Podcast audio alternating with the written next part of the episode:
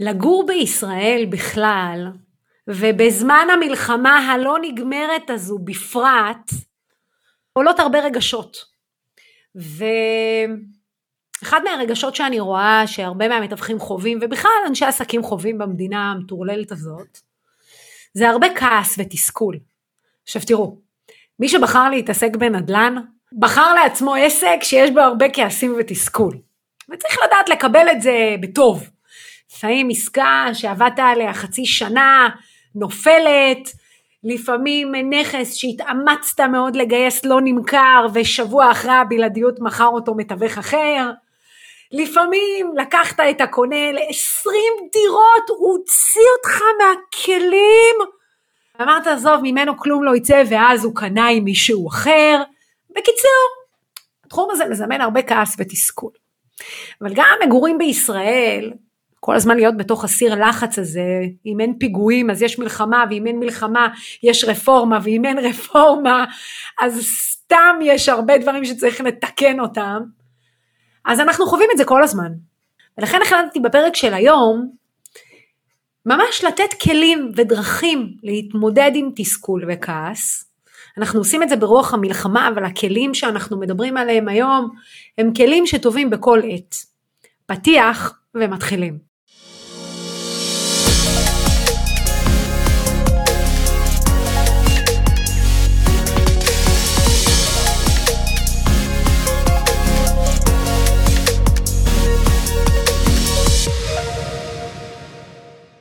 אז אחד הגורמים העיקריים לכעס ותסכול, הם קודם כל הפער בין מה רציתי שיקרה למה קרה בפועל.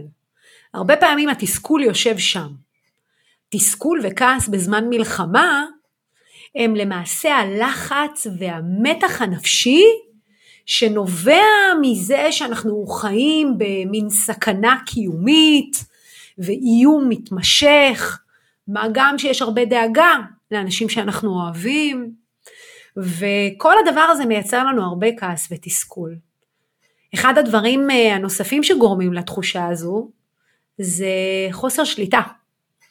במצבים של מלחמה, רובנו נמצאים במצב שבו אנחנו חושבים שאין לנו שליטה מלאה על המצב.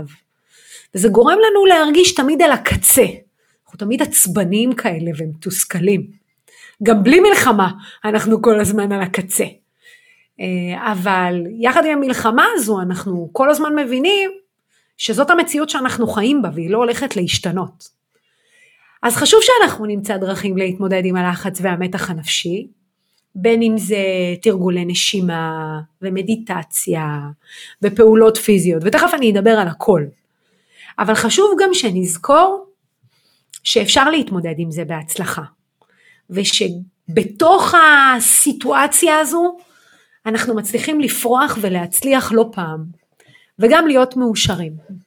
רגע לפני שנרד לכלים הפרקטיים של איך אנחנו הופכים לחץ למוטיבציה, ואיך אנחנו הופכים כעס לכלי שעוזר לנו לקדם הצלחה, חשוב שנזכור שאנחנו בעסק הזה מבחירה.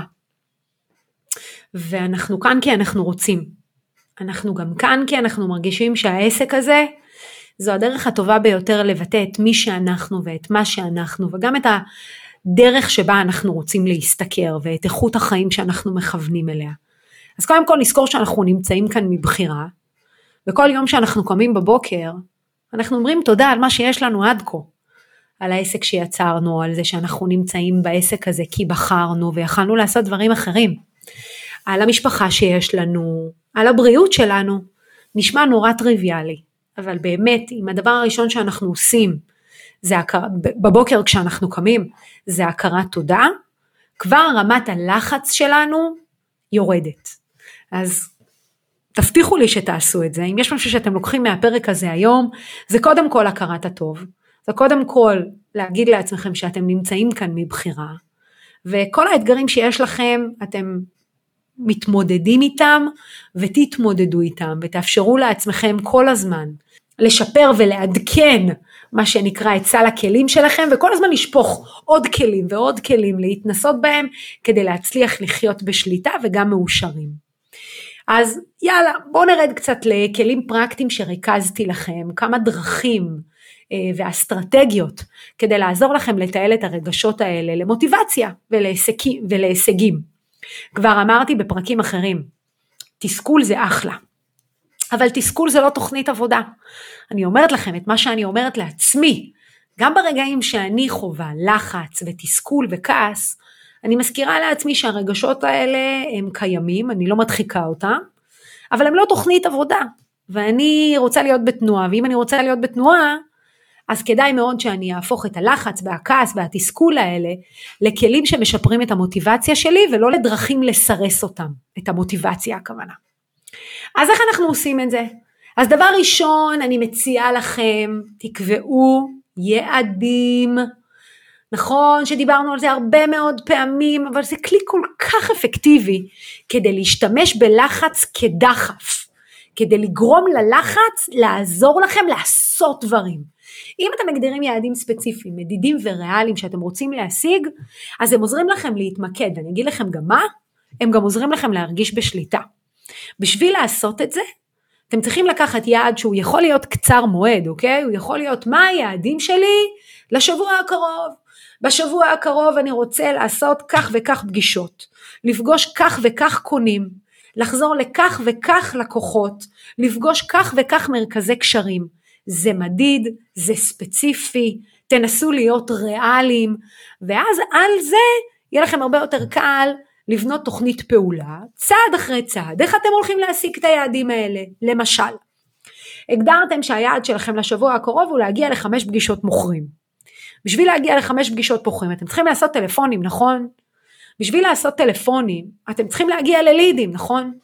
בשביל להגיע ללידים האלה יש כמה דרכים, יש את התוכנת מאגר, ויש מרכזי קשרים, ויש לחזור ללקוחות עבר, ויש לעשות פרסום, אתם לוקחים את הדרכים האלה, שוזרים אותם בתוך הלוז שלכם, ומחליטים שמשם אתם תדאגו להגיע לפגישות האלה, ונותנים יעדים שהם יעדים אפילו יומיים. אני היום מתחייב לדבר עם 5 מוכרים כדי להגיע לפגישה אחת.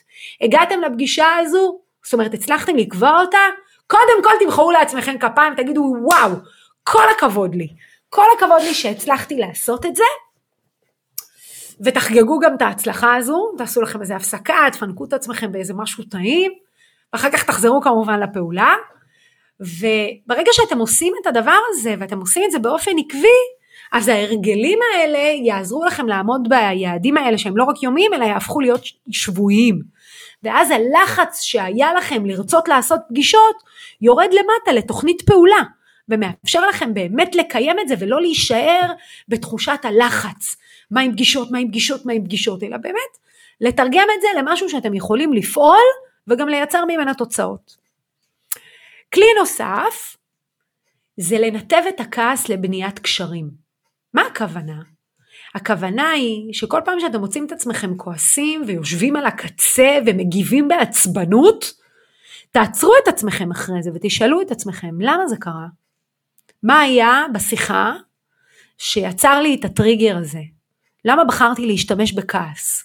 ואיך אני הפעם, בשיחה הבאה שלי, מתמודד בזה בצורה אחרת?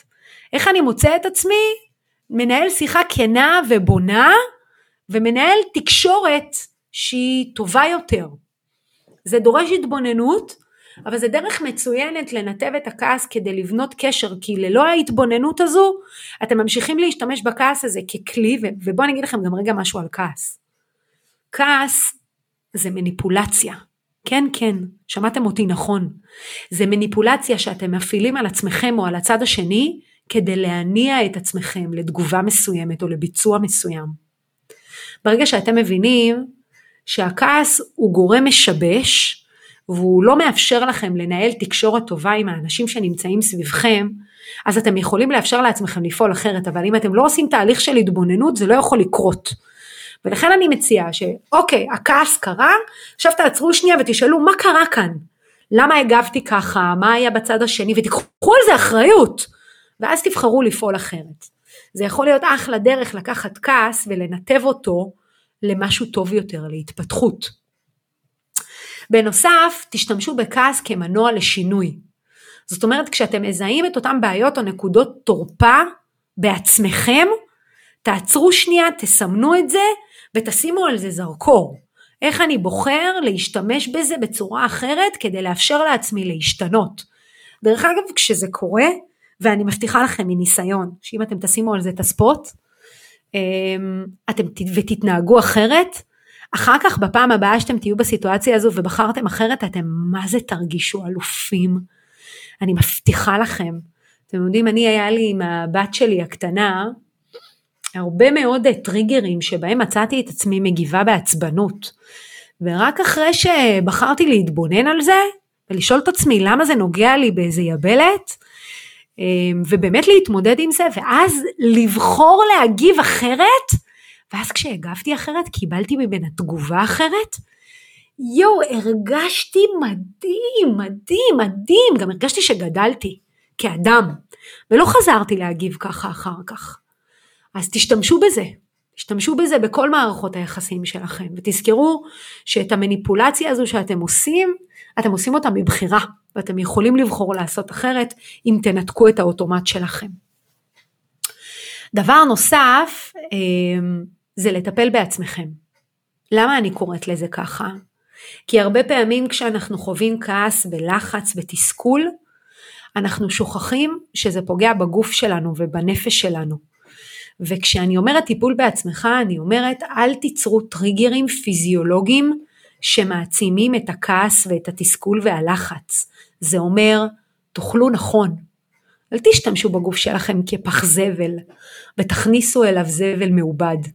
תבחרו פרודוקטים טובים, תבחרו דברים שמזינים לא רק את המוח שלכם, אלא אוכל שמזין את הגוף שלכם. נכון, כשאתם רוצים להצליח, אז אתם בוחרים תוכן, נכון, תכנים מסוימים, כי אתם לא רוצים שכל תוכן ייכנס לכם בראש, אתם בוחרים להקשיב לאנשים מסוימים שאתם מעריכים, אתם בוחרים להקשיב למוזיקה מסוימת שהיא נעימה לכם. אותו דבר באוכל, תבחרו תזונה שמטפחת אתכם, תזונה שהיא כמה שיותר קרובה לטבעי. אני לא אומרת עכשיו להיות לא צמחוני ולא טבעוני, חובבת בשר ושומן אני, כן? אבל תזונה נכונה יכולה להיות לא לאכול למשל ארוחות כבדות, לפני שאתם צריכים לעשות משימות שדורשות ממכם המון אנרגיה. לא לאכול כבד לפני שאתם הולכים לפגישת פרזנטציה. כי לא משנה כמה התאמצתם, עצם העובדה שאכלתם כבד, כבר הגעתם לא במוכנות שיא לפגישה הזו. אתם לא חדים, אתם כבדים, הבטן מלאה, יש אולי מה שנקרא גרפסים שעולים, לא טוב לכם. אז תטפלו בעצמכם, כדי לאפשר לעצמכם להיות בסיטואציה שבה הטריגר לא יניע את הלחץ ואת התסכול. תדאגו להיות כלילים, לאכול קל. בערב תאכלו ארוחות יותר כבדות, שאתם כבר לא נמצאים בעבודה. וכשאתם נמצאים בעבודה, תקפידו לשתות הרבה, לאכול נכון. אם אתם יכולים לשלב תרגול גופני, אז תעשו את זה.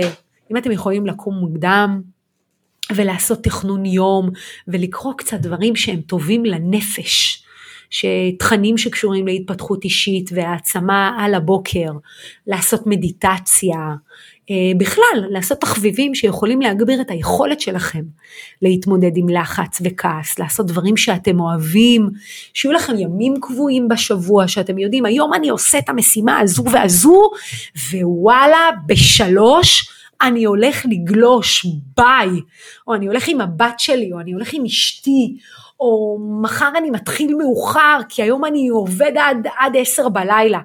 תטפלו בעצמכם ותדאגו לעשות את אותם עוגנים ביומן שממלאים אתכם ועוזרים לכם לפרוק לחץ וכעס.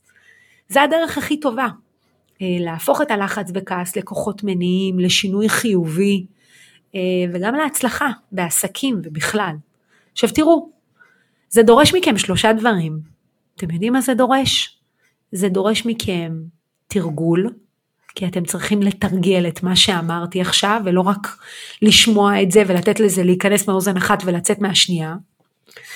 דבר שני, אתם צריכים מודעות, מודעות לרצון שלכם להשתפר ולגדול ולהתפתח. והדבר השלישי שאתם צריכים זה התמדה. אני הרבה מהדברים שהצלחתי ליישם במהלך החיים העסקיים שלי נקרא לזה, או בהצלחה בעסקים, אתם יודעים רק לא רק בעסקים, גם בחיים האישיים שלי, הם דרשו ממני התמדה. הם בעיקר דרשו ממני קודם כל מודעות, ואז תרגול בצורה עיוורת, וזה תוך כדי התמדה. ולכן אני ממליצה לכם לעשות את זה. ואתם חושבים שהצלחתי בכל הפעמים? שבפעמים הראשונות שרציתי להתמודד עם כעס הצלחתי? וואלה, נכשלתי 5 פעמים, הצלחתי פעם אחת. ואז נכשלתי שוב 5 פעמים, הצלחתי פעם אחת. ואז נכשלתי 3 פעמים והצלחתי פעם אחת. וכן הלאה, וכל פעם שיפרתי ושיפרתי ושיפרתי, והיום מעטים הפעמים שאני מוצאת את עצמי כועסת או מאבדת את זה, אבל גם זה קורה לפעמים. שזה קורה אני שוב חוזרת לכלים האלה, כלים האלה שלמדתי במהלך הדרך, ההתבוננות, הרצון לבחור אחרת, היכולת שלי לתקשר את הטריגרים שמפעילים אותי, גם לצד השני, להגיד, שמה, גרמת לי להרגיש XY, אתה יודע מה? אני גרמתי לעצמי להרגיש XY כששמעתי את מה שאתה אומר. והרבה פעמים בדרך הזו גם אתה מפגין אמפתיה על הצד השני, והוא פתאום מבין, ואתה מאפשר לו גם להגיב בצורה אחרת אליך. אז אתה כבר לא מגיב בכעס, כי ידעת לתקשר את אותו טריגר שהיה בינך לבינו. לא משנה כרגע אם זה קולגה לעבודה, אם זה הבן זוג שלך או לקוח, גם יכול להיות לקוחות.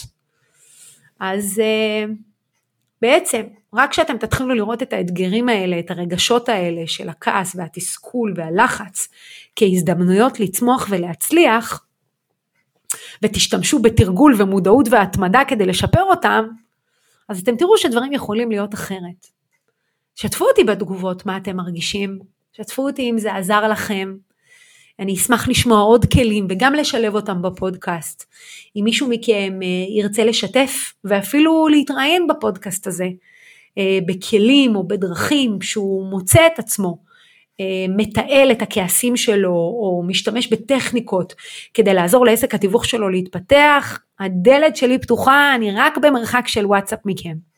אם בא לכם לשתף אותי בעסק שלכם, לשתף את קהל המאזינים שלנו באתגרים שאתם חווים או אתגרים שהתמודדתם איתם והיום אתם יודעים לספר מה עזר לכם להצליח, אתם תמיד יכולים לעדכן אותי, ואני בטוחה שכולנו נרצה לשמוע איך חזרתם, איך הצלחתם להתגבר, כדי שכולנו נוכל להצליח בעסק התיווך שלנו.